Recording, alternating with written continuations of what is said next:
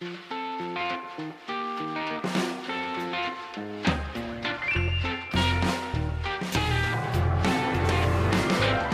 everyone, and welcome to our fourth episode of Globally Lit, a podcast on international literature and translation brought to you by the Chu Center for International Writers and Books Across Borders. My name is Matthew Davis, and I'm the founder and director of the Chu Center here at George Mason University. On this episode, we will focus on the collection of short stories called People from Bloomington. The book was originally written in Indonesian by the iconic author Budi Darma and published back in 1980. It is being released in English through Penguin Classics to mark the 40th anniversary of its publication, and this is the first translation into English. Sadly, Budi Darma passed away in August 2021 after a memorable and influential literary career as one of Indonesia's most important writers. So, the structure of our podcast will be a little different from other episodes. First, I will speak with Indonesian writer Intan Paramaditha she wrote the foreword to People from Bloomington, and she and I will discuss Budi Darma's illustrious career, how he influenced Indonesian literature and writers from her own generation, and about some of the themes Budi Darma was exploring in this collection of stories. Next, writer and translator Lily Meyer will speak with Tiffany Tsao, the translator of People from Bloomington, who worked closely with Budi Darma to translate this iconic text. And finally, we'll hear a review from Eliza Cohen, a bookseller at Potter's House here in Washington, D.C., who will be reviewing Anne Carson's If Not Winter, Fragments of Sappho. First, a little context. Budi Darma was born in central Java in Indonesia in 1937, and he went on to an illustrious career as one of Indonesia's most influential writers. In 1974, he received a Fulbright scholarship to study for his master's degree in creative writing at the University of Indiana in Bloomington, Indiana. He then received support from the Ford Foundation to study for his PhD in English literature from the same university. He graduated in 1980 and wrote his thesis on Jane Austen. People from Bloomington are a collection of stories that mm-hmm. come out of that period of Budi Darma's life. They are distinctive for their plumbing of human souls and psyches, both the dark sides and the lighter, brighter ones that can surprise us during times of crisis. They are all set in Bloomington, and all of them are told through first person narrators, all of whom, except for one, are actually people from Bloomington. This, of course, raises questions of perspective and cultural appropriation and Budi Darma's ideas of universal literature, topics of which I look forward to discussing with our first guest, Intan Paramaditha, who again wrote the foreword to People from Bloomington. Intan is an Indonesian author and senior lecturer in media and film studies at Macquarie University in Sydney. She received her PhD with distinction from New York University in 2014 her fiction, academic, and activist works focus on the question of travel, immobility, mobility, and power, as well as anti colonial feminist knowledge production. Her novel, The Wandering, translated from the Indonesian language by Stephen J. Epstein, was longlisted for the Stella Prize in Australia and awarded the Tempo Best Literary Fiction in Indonesia, the English PEN Translates Award, and the PEN/Heim Translation Fund grant from PEN America. She's the author of the short story collection Apple and Knife and the editor of Deviant Disciples, Indonesian Women Poets, part of the Translating Feminism series of Tilted Axis Press in the UK. Her essay on the complicated questions around writing about travel was selected for the Best American Travel Writing 2021. Intan, welcome to Globally Lit. So glad you're here. Thank you. Thank you for having me. Yeah, it's our pleasure. We're really excited to talk with you about about this book and about Budi Darma's place in Indonesian literature. And so maybe we can we can start there. Maybe you can give us. I mean, I sort of gave a bare bones bio of Budi Darma, but maybe you can tell us, you know, where he fits in in terms of the, the pantheon of, of, of contemporary Indonesian literature. Yeah, thank you, Matt. So um, he was obviously respected in Indonesian literature. Uh, he won prestigious awards and so on, but his position was a bit um, on the edge.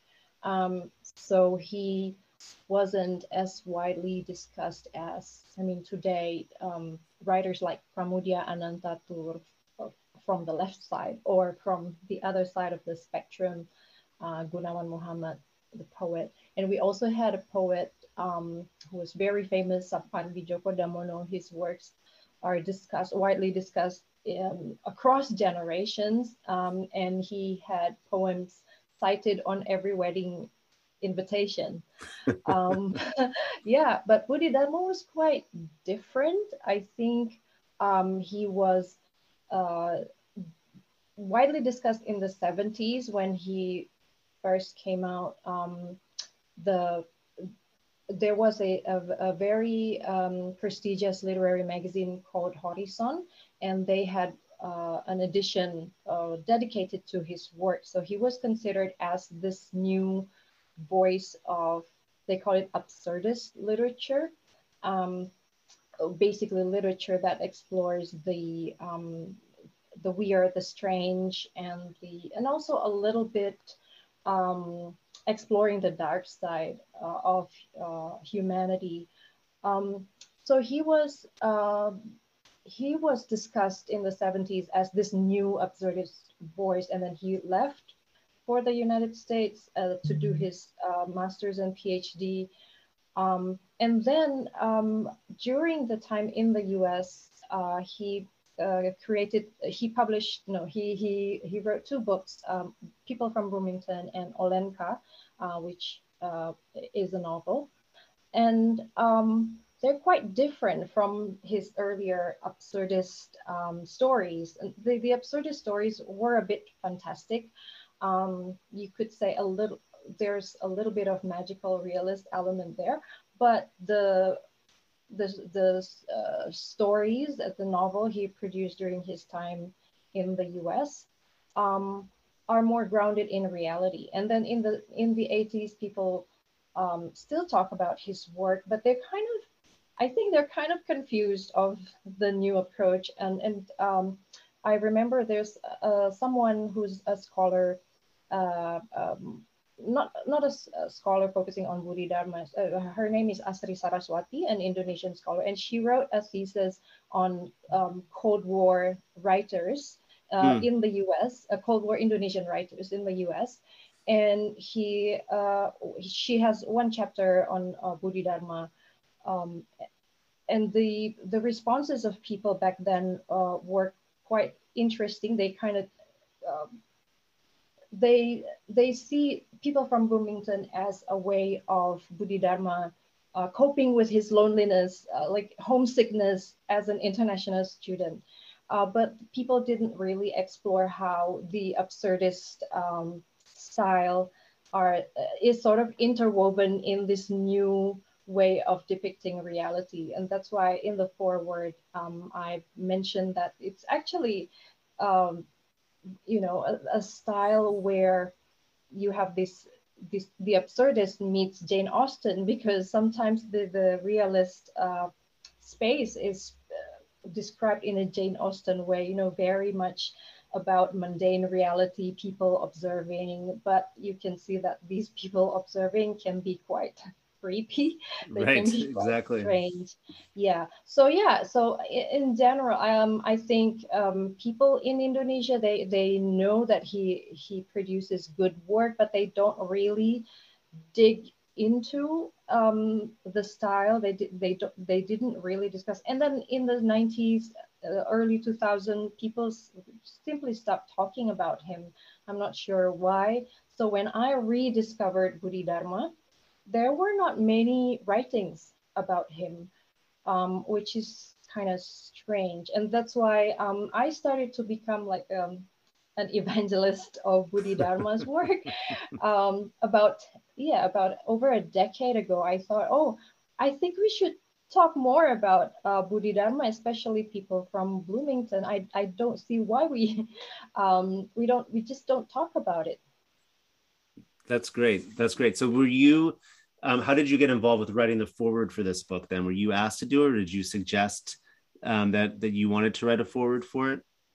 Yeah, um, yeah so uh, Tiffany Tsao, the translator, and I are friends. And then Tiffany um, explored uh, works of Darma after hearing, you know, um, me championing uh, the work and also uh, from Norman Erikson Pasaribu, another author that um, uh, who, who's really inspired by Budi Darma as well. So both of us are kind of um, promoting uh, Darma's work, and therefore Tiffany thought that it would probably a good idea if I uh, do the, the forward, especially because I, I also explore the themes that he explores in cosmopolitanism and, and I write about weird things, but from a different angle.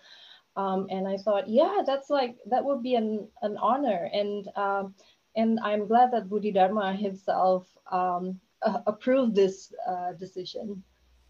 Great, great. And what you, described a little bit about how Darma was um, was kind of forgotten a little bit for for a, a couple years or a decade. Yeah. What about writers of your generation, people um, that are you know that are that are more your your age, that are maybe more cosmopolitan? Are, are they is Darma and especially you know people from Bloomington is that becoming more widely read? How has he influenced people um, and writers of, of your generation?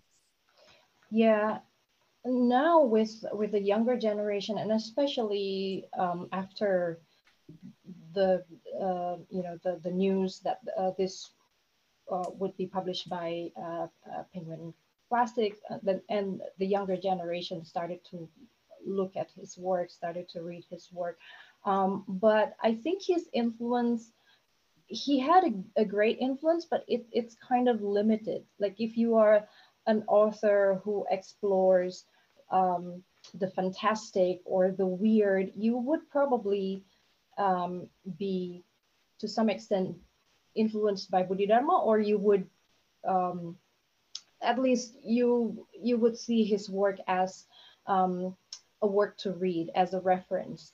Uh, so, for instance, um, an old a writer who's not from my generation, uh, Seno Gumira Ajidarma, who I also um, uh, interviewed for my forward, he said that Budi Darma really taught him how to blur fact and fiction and also by um, uh, foregrounding characters who have nasty thoughts. And and really people don't really um, explore that in Indonesian literature. And that's what I feel because my generation um, we grew up with literatures that explore the idea of nationhood mm-hmm. and then so and people um, uh, characters even though they they're flawed I mean, the the flaws are not really I feel like the flaws are not really flaws. They're like, oh, okay, he's afraid of something, or he has an affair with, you know, someone, another woman, or, or something. But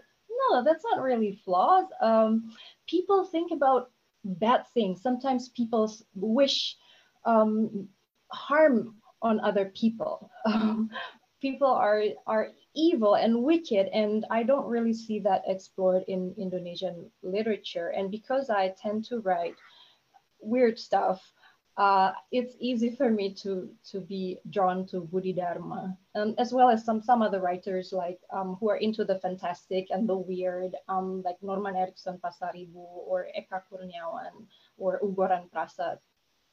Yeah, it's interesting. But, yeah, not yeah. Sorry. No, no. Uh, but go ahead. It's not. It's not a. It's not a, a wide influence. It's uh, like some people are influenced by by Budi Darma, but not. It's not. Um, um, something really huge.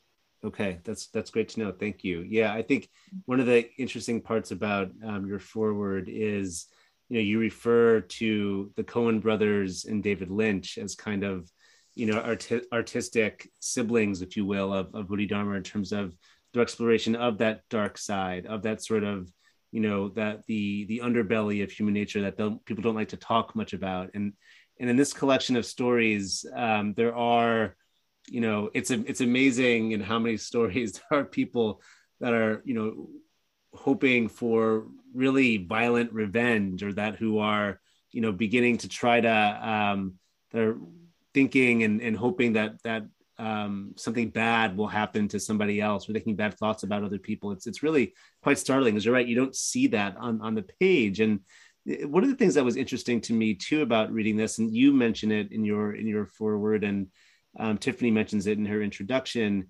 is you know Budi Darma writing from the perspective of, of people from Bloomington, of, of, of Indianans, Americans, um, and how you know there is a big discussion right now in, in world literature and literature about you know cultural appropriation in terms of who has the right to write about about whom.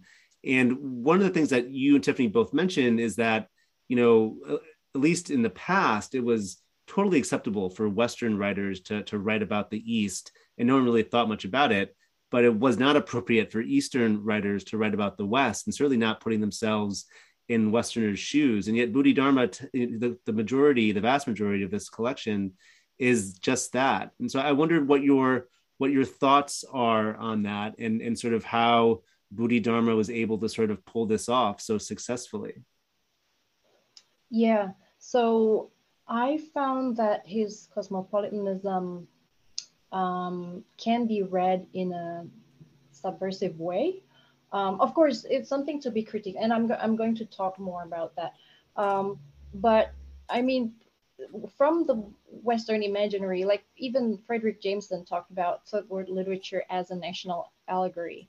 Um, so it's always about the nation. And I think if you read it this way, it becomes like a prescription. And this is something that Budi Darma um, rejected. He um, he claimed cosmopolitanism, he claimed um, the space. Uh, he refused the confinement of you know third world author um, who needs to write about third world issues, and I find it um, very appealing. Also within the that's from the um, the more um, global perspective, from the Indonesian perspective, cosmopolitanism um, for me is is also quite subversive because I, I mentioned how people, uh, writers, uh, at, at, least writers from um, the older generation, they were obsessed with this idea of nationhood. And then I couldn't relate to that idea of nationhood because it was written mainly from the perspective of male Javanese elite um, men. Mm. Yeah, uh, elite perspective. Um, it's there's a lot of um, exploration with Java and Javanese mythology, and as a non-Javanese, I feel like um, um, is that what the nation is? And so, reading Budi Darma's cosmopolitan work feels very liberating. And um, but I also think that yes, on the one hand, we need to see this cosmopolitanism in a subversive way. That you know, it's writers, uh, Western writers have been writing about us for years and misrepresent uh, us. Um, and you know, having this work um, is is very. Uh, I think I see a more playful dimension here.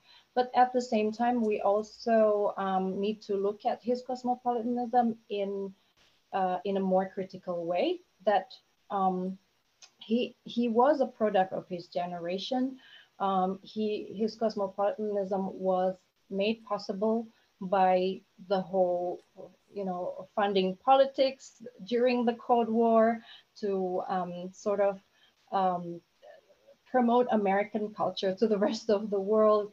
Um, and uh, Budi Darma's perspective could be, you know, it, it could be quite universal and, and therefore I thought it, it could be um, uh, it could be dangerous if we if we glorify that because uh, universal humanism was the value that that um, became dominant after 1965 in Indonesia when uh, the people associated with communism or they were they were murdered and and writers right. um, who were uh, part of the leftist group were uh, imprisoned, including Pramoedya Ananta Toer. So he was part of the of the of the dominant stream of you know universal humanism, um, uh, the victory of universal humanism in as the dominant frame in Indonesia. So he was really part of that, and therefore I think even though we it, it's playful, it's subversive, we also need to see that he's he was really part of um, of his generation. Great, great. That's really interesting. Let's um, let's move from um, more general conversation about Budi Darma and sort of um, what he was doing with people from Bloomington and focus on a, on a story or two. And, and I think you know, there are seven stories in this collection, and I'd love for you Intan to sort of um, share with us your your favorite story of the collection and and why it's your favorite story. Yeah, my favorite story is called The Family M. This is about a man who is obsessed with a family uh, of M. All all members of the family. Um, uh, their first names uh, start with the letter M, and then it's just it becomes really weird because he wishes um, harm uh, on these people. He uh, at first he feels annoyed, um, and then he starts doing things that um, that are not uh, um, that, that are quite evil. Um, they they wish them harm, and actually they they suffer at, at the end. But um, I really like this story because I think it's a it's it's a weird way of this character to make a connection. Uh, I'm thinking about just creepy people who who can who are lonely because he he is lonely in that apartment building and the, the family is the only only way for him to sort of connect to to think about a wider social sphere.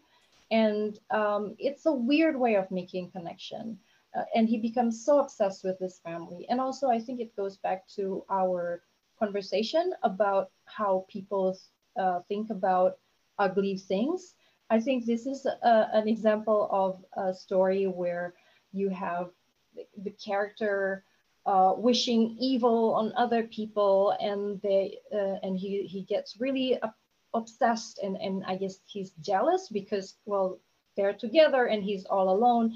And I, in a way, we, we sympathize with him in a weird way, but we also hate him. Um, I, I feel that it's a, it's, it's an extraordinary uh, study of human character because I, I do think that sometimes I feel that way. Sometimes I am, I can, I can think in a very dark way.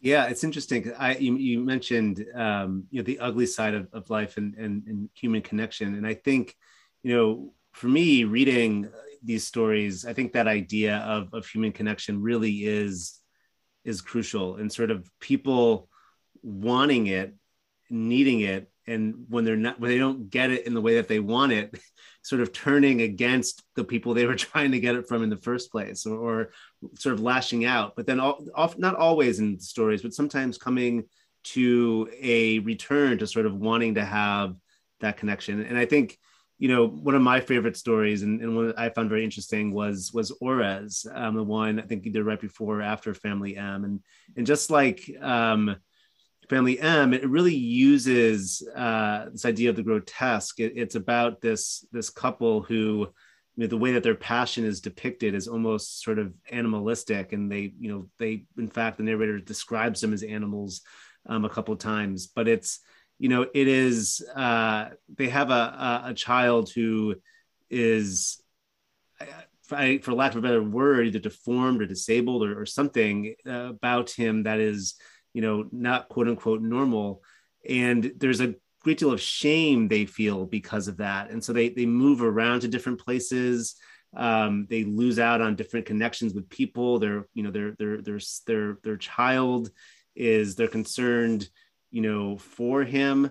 But, you know, towards the end of the story, and, and in fact, they, they even go so far, I won't spoil anything, but they even, at the end of the story, there is sort of this, this sense of, of of universalism, these universal sort of desires that that I that people or, or beings or things have to to want to connect. Do you think in some ways um, when you talk about Darma's universal literature, is that what he was trying to get at? Is that that all people have these same sorts of of desires and feelings and emotions? Is that is that accurate in what he was aiming for? Is there something even more complicated than that that he was striving for? Yeah, I think he does. He explores this um, universal emotion of, uh, particularly in that story of shame. Um, and uh, but if we can also see it from a more contemporary lens now that I'm, uh, I've thought about it. Um, because the the the family is very much different from what we think of um, the, today's uh, ideal productive able-bodied family, right? And they are the the husband and wife are connected through lust only, and that's it. Um, right. They they don't they don't make plans. They uh, they they're not productive uh, in a neoliberal sense. Uh, and and yet this disability is something that keeps coming back like and forcing um, it's like look at me and it becomes highly visible in a stubborn way i feel like that we can probably read that as um, as an intervention to our idea of the normal. It's a statement against um, neoliberal notion of, of the normal and, uh, and uh, able-bodied. Um, but at the same time, he doesn't want us to to pity the the outcast or to pity this this child.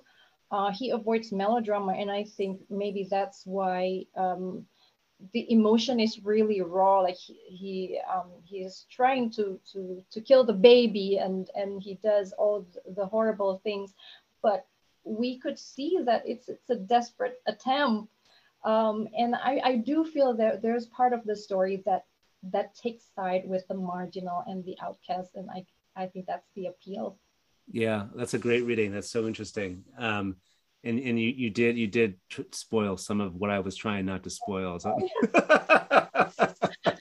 that's it. That's, that's quite all right. Um, uh, you know, it's interesting. I, am curious as to we talked a little bit about um, you know the the influence that um, that this book and Darma may have on on writers like yourself.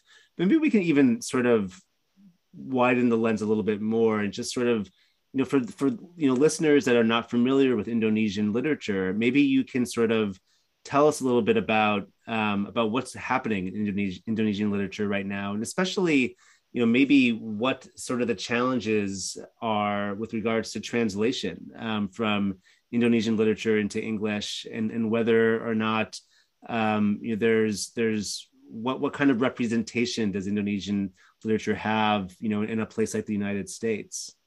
Yeah.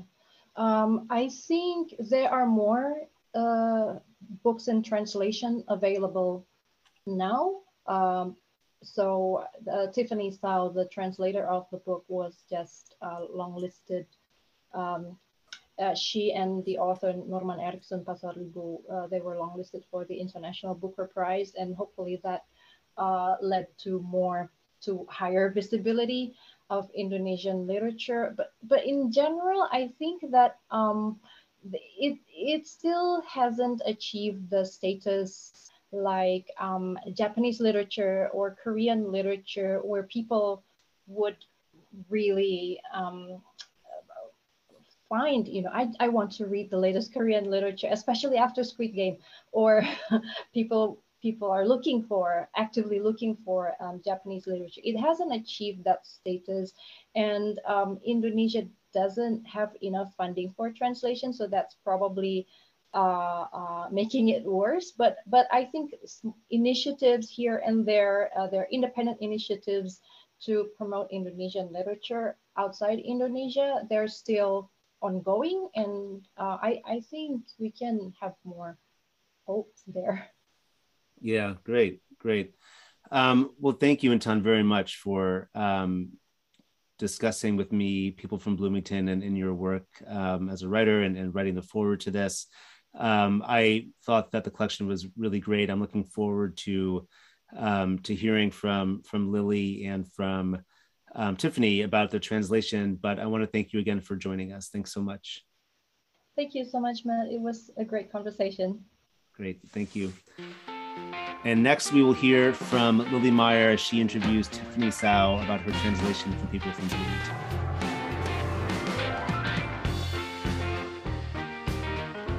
All right, Tiffany Tsao, welcome to Globally Lit. Thank you so much for joining me to talk about translating Budi Darma's People from Bloomington. I would love for you to start by telling me about your first encounter and your first impressions of this book.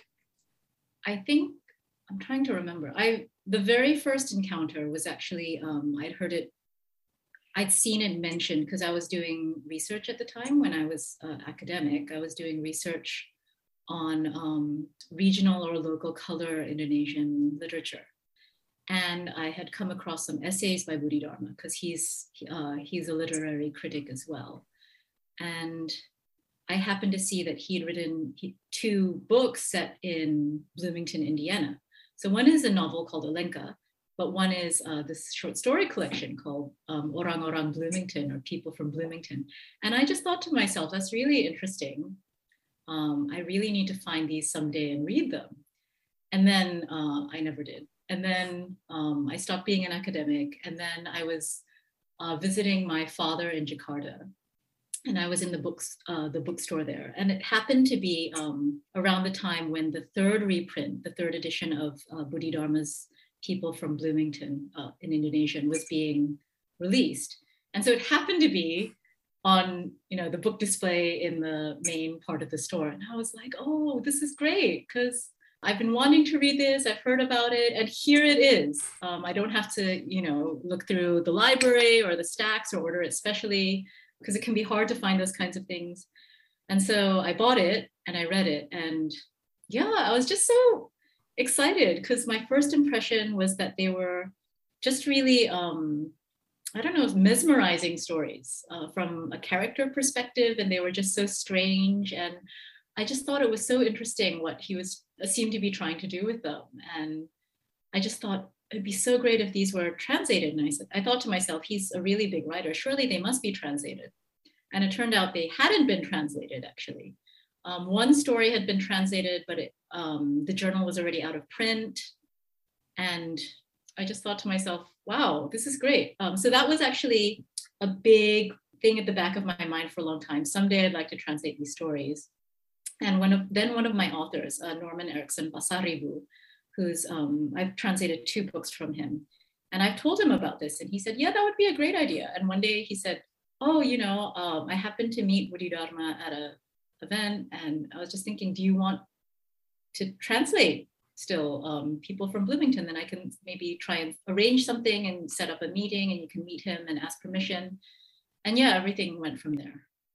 Well, that takes me directly to my next question, which is what your working relationship was like. What was he like as a collaborator? He was just very, I don't want to say cooperative because that sounds very passive, but he was just very proactive and very encouraging. Um, it was really nice.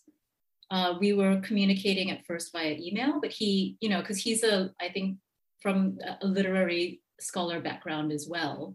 So he gave me a lot of material. When we met in Surabaya for me to obtain formal permission, by that time he'd already brought a memory drive with all of the like a lot of other material that I might need on it. You know, because his English is you know, was is obviously good because he did a graduate study in, in um, the univer- at Indiana University Bloomington. He uh, read the drafts, you know, he gave feedback, correspond. I would I was able to ask him some background about the stories, or if anything, if there was anything I was curious about, I would ask him about that. And then when it came to writing the introduction, the introductory essay for the collection, you know, he just gave me a lot of material that would have been very hard for me to find myself just because um, of the way, you know, doing research with non-English language sources works. It can be really difficult. So he, you know, sent me lots of PDFs that he already had and references on his own work and his life and etc. So that was very useful. Yeah, it was really great actually, um, and I miss him because he he died in in August of COVID, and that was very sad. Yeah, that's sad that he's not, that you don't get to celebrate the publication together. I'm sorry about that. I think, you know, I mean, he knew it was coming out, but I do remember he had asked, oh, why is it coming out so not late, but you know, um, what is it? Like it's it's a long time until it's gonna get cut to until it's gonna come out. And so then I, you know, I think to myself, oh, it come out earlier. I don't know. How do you plan these things? Yeah. Yeah, I mean that is the perennial frustration of publishing, just having to wait for things to appear once you're excited about them and you know they're coming. Um, so I do want to talk about your introduction, which I really loved. There's a moment in it when you cite Darma describing the writing process as one of dissatisfaction, which certainly I think of writing as unsatisfying often, but I especially find that translation, I'm often dissatisfied with what I'm doing. And I, first of all, am curious about whether for you translation is also a process of dissatisfaction. And second, I'd love to know how, if you have strategies, how you overcome your translator's discontent. Ooh, yeah, I would say that there are dissatisfying times in a translation, but I think the reward is always when you get over that and you finally arrive at a translation that you find to be immensely satisfying. But you know, I as as you probably experience yourself, I can spend days or weeks thinking about one phrase or and trying to retranslate it and retranslate it. Or sometimes the worst part is when you finally think of something and you're like, this is great, and you put it down, and then two days later you're like, what was I thinking? This is a horrible solution. This doesn't work at all. And then you're it's back to square one. Yeah, and you just sort of worry and pick at it. I don't think I have any tips because I feel like my tip is just to keep banging my head mm. against it until it breaks. And I feel like surely there must be some better way to do that. Yeah, I don't know. Maybe there isn't. I mean, if Budi Darma was dissatisfied with stories as amazing as these, maybe there's just no exit from dissatisfaction. Yeah, maybe. Maybe it is just a way, it's maybe it's a barometer, you know, because if you were satisfied, it would have been too easy. And I think there is that part of my personality that thinks if something is too easy, it's not good enough. Or, you know, like that's that's also not very healthy. just revealing all of my unhealthy um, thinking habits. You know, like, oh, maybe if it's because I guess, yeah, if you think it's easy, or if you're like, oh, yeah, I did the best job ever, then you don't keep trying. Yeah. Yeah. So, one challenge that I imagined when I was reading your introduction was reading the bit where you talk about Budi Darma considering these stories universal which is certainly something that I agree with as a reader. But I began wondering about the experience of translating towards universality, trying to create a translation that has a feeling of this is anywhere. This could be, as he said, people from Dublin, people from Paris. Did you find ways to translate towards the universal? Is that possible? I don't, I'm trying to think. I don't think I did. I basically tried just to approximate the closest feeling to, I guess, how I felt reading them. So I'm not sure if I understood the question completely because I guess we're all embodied. So yeah, it's kind of like even if you're trying to be universal, how can you be? And then it's in English, which is not the universe. So yeah, I suppose it's a question very informed by the fact that I translate from Spanish into English, and there are so many versions of Spanish I always try to emphasize the regionality and the specificity of, oh, now I'm translating from Peruvian Spanish. Now I'm translating from Chilean Spanish. And I've never done the reverse. I've never tried to be universal instead of regional. But I do realize that that's a very specific way of asking or way of thinking about this question that may not yes. be relevant. No, I see what you mean. Um, I think maybe it's because, let's see, so these are stories that were obviously written in Indian, they're, they were written in Indonesian, but they're written about Americans. So in a way, and it is interesting because Budi Darma is known for using like very specific Javanese terms. So it is very Javanese inflected, like Indonesian. And it's also Indonesian from a very specific time from that, that time period he was writing. So uh, nowadays it would be like more old fashioned Indonesian. But I think what I did try to capture was sort of the ethos of it, which is, you know, he didn't want, you know, like the stories are meant to be read as if the characters are just speaking the way they speak, right? We're not supposed to be thinking, okay, we're in Bloomington, Indiana, and for some reason all these characters are speaking in Indonesian with like Javanese words thrown in, right? They're um, like they're meant to be. You're supposed to read it and kind of translate yourself in your head, I guess, into you know what American language would be like. And you know, there are points right where it, it I think it is obvious in the in the original where he's trying to mimic that way that maybe an American would talk or way someone in the Midwest would talk. So um, the older characters will often address the younger characters as um, muda or uh, literally young child, but it's kind of like, you know, son, listen here, son, or, you know, like that. And I think he's trying to emulate uh, or uh, mimic that kind of speech pattern, right? Because that's not something that you would have in the Indonesian. So there's enough stuff like that which made me feel like the best way to faithfully translate or the best way to be faithful to the spirit of the work would be to try and translate it into what I felt would be the register for Midwestern um, Indianans at you know like at that at that time. Like that makes any sense. Yeah, that makes a lot of sense and brings me to another question, which is that I noticed how many of these stories are interested in age gaps and in playing with the tensions and the power dynamics that come with a young person interacting with someone often in this collection 40 maybe years their senior. And i often as a translator and a writer have found myself playing with the language of age were, were you conscious of age in translation beyond things like the young child or son phrasing did you ever find yourself trying to make a character sound old or sound young in a way that worked in English. Yes, definitely. So for a lot of the more crotchety uh, older characters, I tried to make them sound, you know, very specifically a bit more crotchety or or grumpy because often often the older characters, um, not always, but often the older older characters um, in these in this collection are, are just a bit grumpier.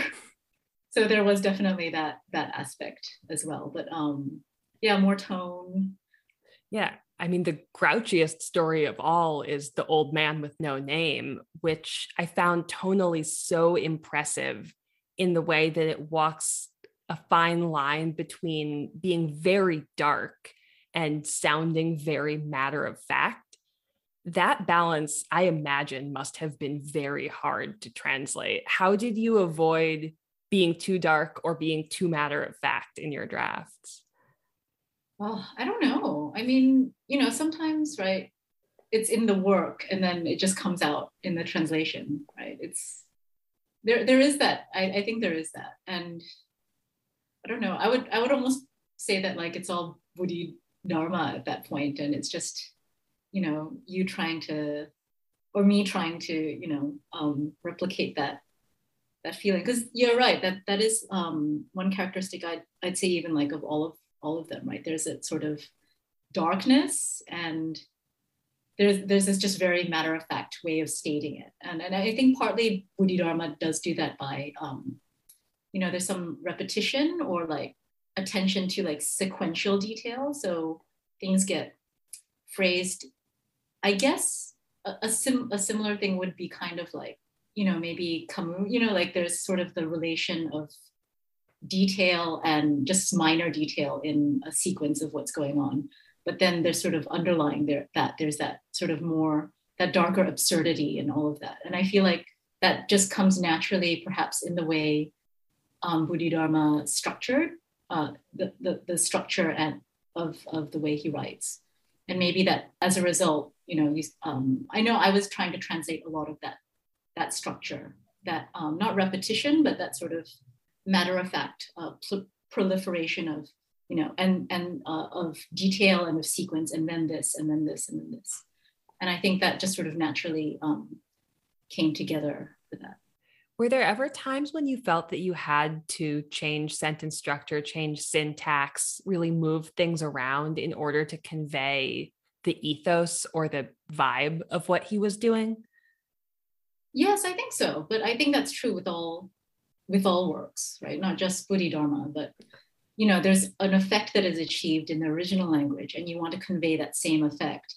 Um, but just the way the construction might work in English, um, you just have to move things around. So perhaps, um, so Indonesian tends to favor the passive um, construction, and English tends to favor the active. So it just, you know, you end up, right? If you want to have something that sounds rhythmic the way it is in the Indonesian, you move it around and you kind of reverse it in the English so that it achieves that same rhythm, um, but it's just almost reversed. So yeah, that's just something I notice I do a lot in my work. Or something's funny in Indonesian, but then you can't, you know, if you keep the structure, you can't convey that same humor. You really have to sort of think about like, okay, well, the spirit of this is the humor, right? So how do I convey like the humorous impact of this particular sentence? Yeah.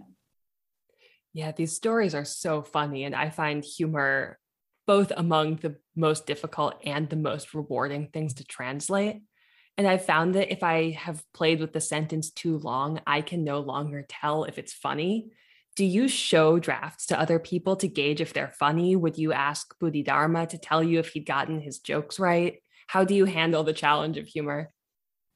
I actually, I think, okay, this sounds really big headed. I think humor is one of my strong points. Um, with my serious writing, that ne- doesn't necessarily come across all the time. But, you know, way back in the day, I wanted to be a humor writer or something like that. And yeah, I don't know. I think I just, I, I don't feel I have to show drafts to people to tell if it's funny or not. Like, I think I have a pretty good gauge of that. So that's nice. Whether I show drafts or not, I do did show Darma all of the drafts. Um, and I did consult with one other um, good friend that I have uh, just for some of the earlier drafts to say, like, what do you think of this and get their opinion because they know Indonesian and English as well. And that was really useful. And that gave me um, sort of a guiding light for going ahead. There's one structural or thematic thing that I find especially funny in this collection, which is that there are these two stories, Joshua Karabish and Mrs. Elberstam, who have narrators who steal poems from the title characters and kind of pass them off as their own, which I think is a hilarious conceit for a writer to use twice. But it also really made me think about the impersonation that goes along with translation. You know, every time I translate, I feel a little bit like I'm impersonating or stealing something from the writer or dressing up as the writer, maybe which just made me curious if you felt special sympathy with either of those stories' narrators. Yeah, Joshua Karabish and oh, Mrs. Elberhart. Yes, yes, Mrs. Elberhart. Elberhart. Um, oh, it's okay. but um, it, it was interesting because during I'm supposed to be writing an essay on it and it's late and I feel really bad about it. But I've been trying to process, I guess, the process of translating this and because it happened during the pandemic, right? All of a sudden, two stories in, there's this big pandemic, and it was really, in some ways, I felt like we were being sucked into a reality that was reflected in people from Bloomington because people from Bloomington, right, there's all these themes of sickness and all of these themes of, you know, older people dying. And I do remember when the pandemic hit and, you know, we were just learning like, okay, this new virus is going around. This is what you need to do to protect yourself and all of that um, I did text Darma to ask, to say sort of like, oh, just be careful. There's something going around. Here's some guidelines from the World Health Organization. Please be careful. And he's like, yes, yes, don't worry. But yeah, there was part of me when translating Mrs. Elberhart, I was actually, you know, so struck by this idea of, you know, the, the narrator writes a poem and it's clear from what he says that he's specifically like deliberately writing a not very good poem because he doesn't know how to write poetry and he's passing it off as mrs elberhart's even though mrs elberhart has already passed away in order to preserve her memory and it did strike me like very i don't know in a sort of horrified way I, I felt very horrified at the time to feel like this is almost like reality i feel but I felt like, okay, well, Darma is still alive, even, you know, so, but I was like, what, what would happen if he died? You know, God forbid what happened if he died. And then I would be left in the same position as this narrator, like kind of with this work that is Darma's. I mean, it's not exactly the same because it is Budi Darma's, but yeah, and that was just really like weird to me. And then, of course, the worst happened, and he did pass away in August. And I just felt yeah, just really strange about it. Not like I was, it's not like Joshua Karabish, right, where he passes off the work as his own, but it's this kind of thing with Mrs. L, with that, that story where he create, you know, I created this thing that was meant to, that ended up being sort of a testament, testament or, you know, something for his, to preserve Darma's posterity after he passed away, even though it was supposed to be something that we were working on and would celebrate um, together, right, as author and translator. So yeah, that was strange. yeah, strange and sad. Sorry, that was very long. No, no, I'm just I'm thinking about how much I like that story and how much I like the collection's general interest in characters who want to imagine their way into other people's houses or apartments or lives. Um, to me, that's kind of the fiction writing impulse in general.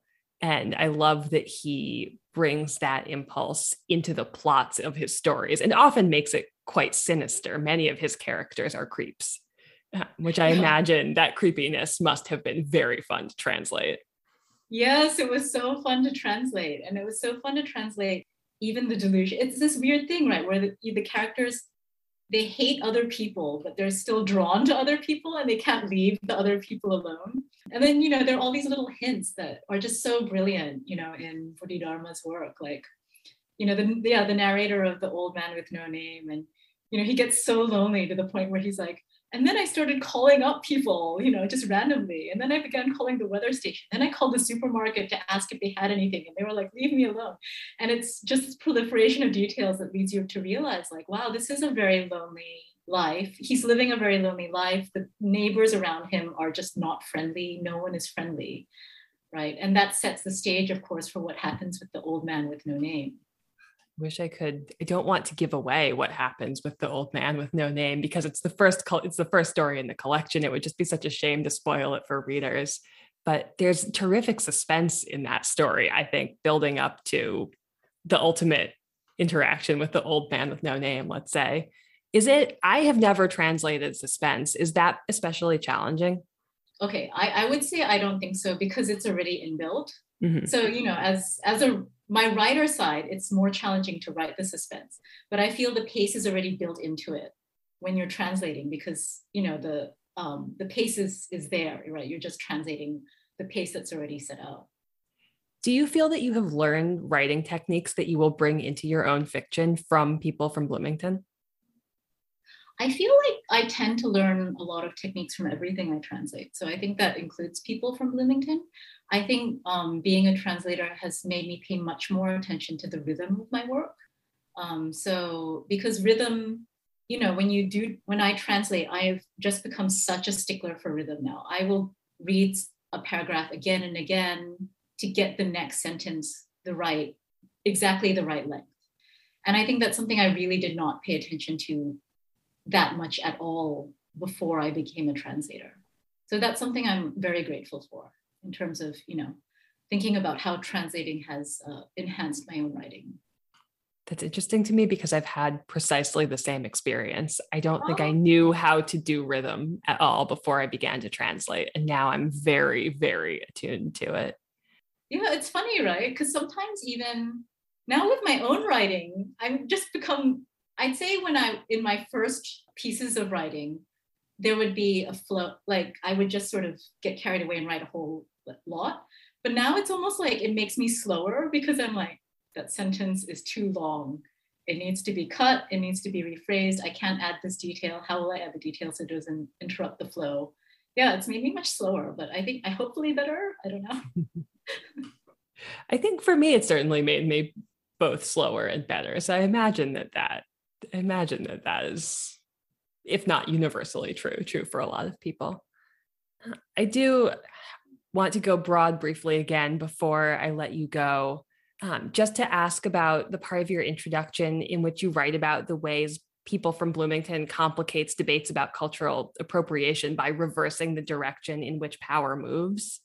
In the US, I think we have not spoken enough about that in contemporary literary debates. And I would love to know your take as a translator on power and ethics in literature. What kind of power does a translator have? What kind of power do editors who commission translations have?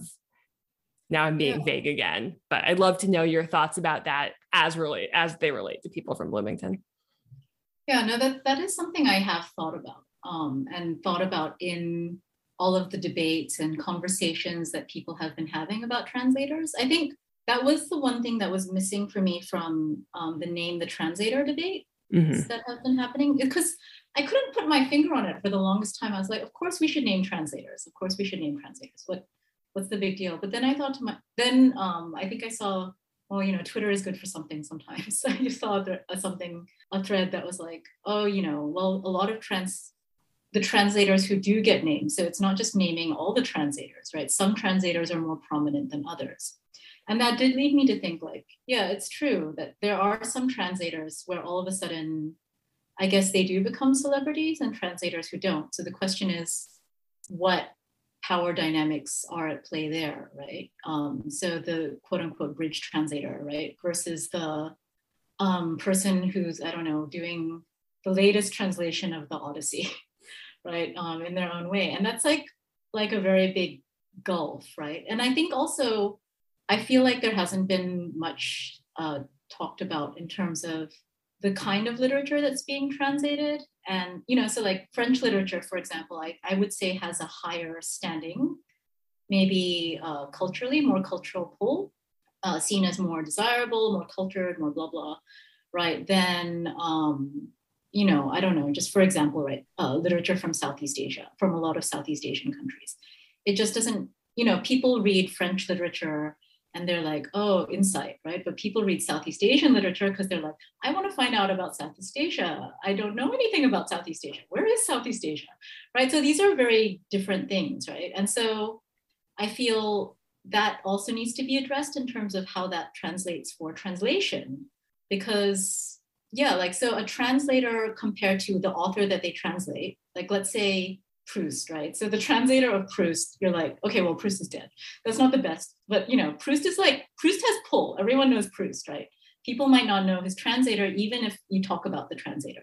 Um, but for you know, like a quote unquote, you know, developing country, if a translator um, translates the author from there, and naturally the translator might be, let's say, more accessible for interviews or all of that because they speak English as opposed to that author, then I can see a situation where the translator may become more famous than the author. And that's not actually necessarily fair either. So it's not just a matter of, oh, you know, this poor translator has now been elevated to from their place of relative obscurity to to stardom. But the reverse might happen where, you know, the author might, you know, like you actually probably in that case might might want more attention for the author than the translator.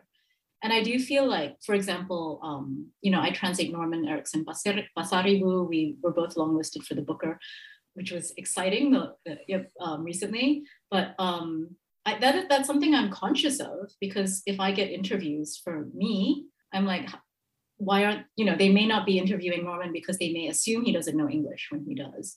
Mm-hmm.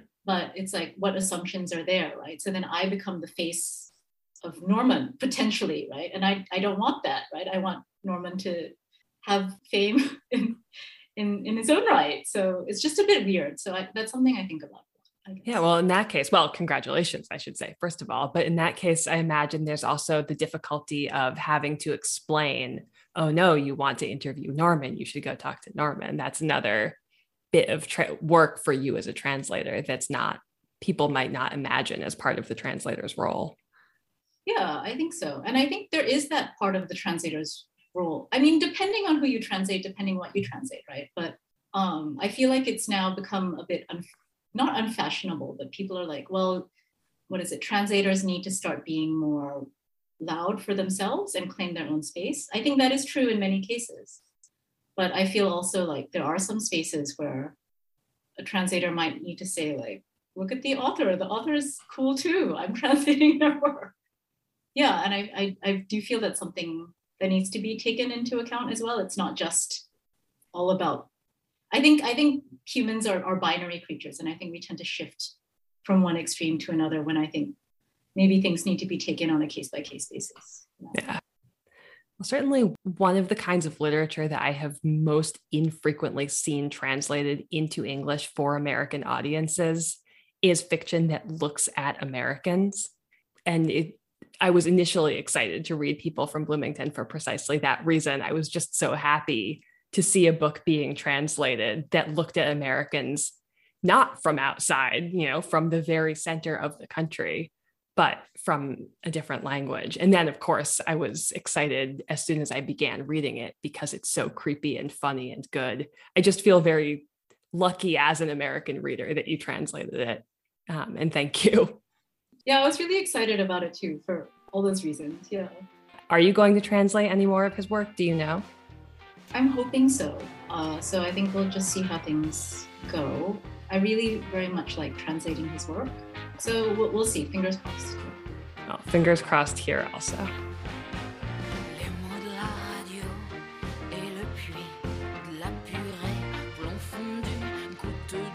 Next, we hear from Eliza Cohen from Potter's House here in DC, who will be reviewing Anne Carson's If Not Winter Fragments of Sappho.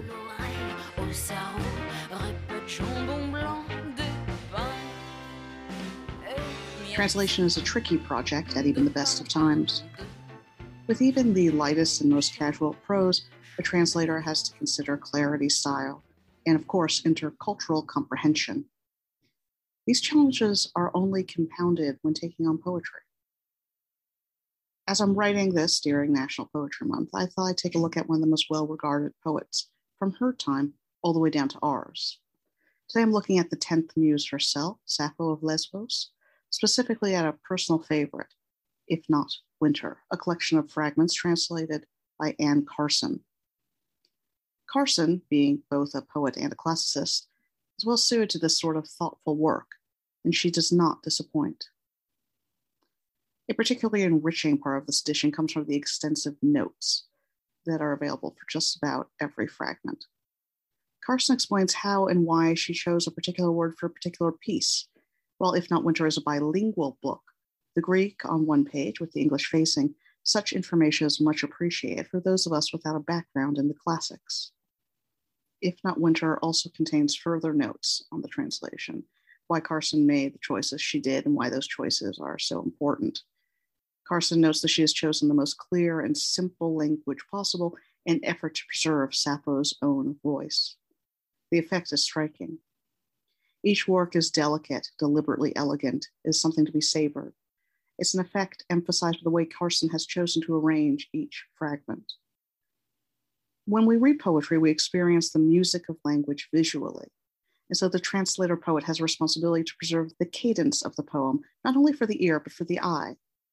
Lewis Carroll's The Mouse's Tale, appearing in Alice's Adventures in Wonderland, is the most extreme example, but any poem will change radically depending on where and how it appears upon the page. Looking at Sappho's fragments, Carson notes that she has occasionally adjusted text to give us a sense of the poem's tone. It's worth remembering that, as Carson herself notes, Sappho's work was lyric. It would have been experienced as song. A well placed line break, a downward slope in text, all give the reader a sense of rhythm and grace, qualities that could have easily been lost. Then there's Carson's way of highlighting blank space. Though Sappho has been the subject of praise for millennia, we actually have only a handful of her complete poems. The vast majority of her work we found in fragments and in the citations of other authors. Carson has included brackets of emptiness in most of the fragments. She explains that she does not want the reader to, in her own words, miss the drama of trying to read a papyrus torn in half or riddled with holes or smaller than a postage stamp. Brackets imply a free space of imaginal adventure. This brilliant preservation of loss, of absence creates a truly beautiful, almost reverential atmosphere around the poems themselves.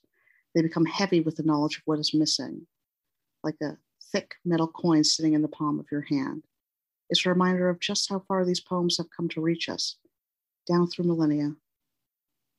Despite such marvelous work, I find myself mildly frustrated by my own lack of understanding. This is through no fault of Carson's. I will never hear Sappho's work as the poet had intended. No matter how much watered down wine I drink or frankincense I burn, there is context lost to me as a woman living worlds away.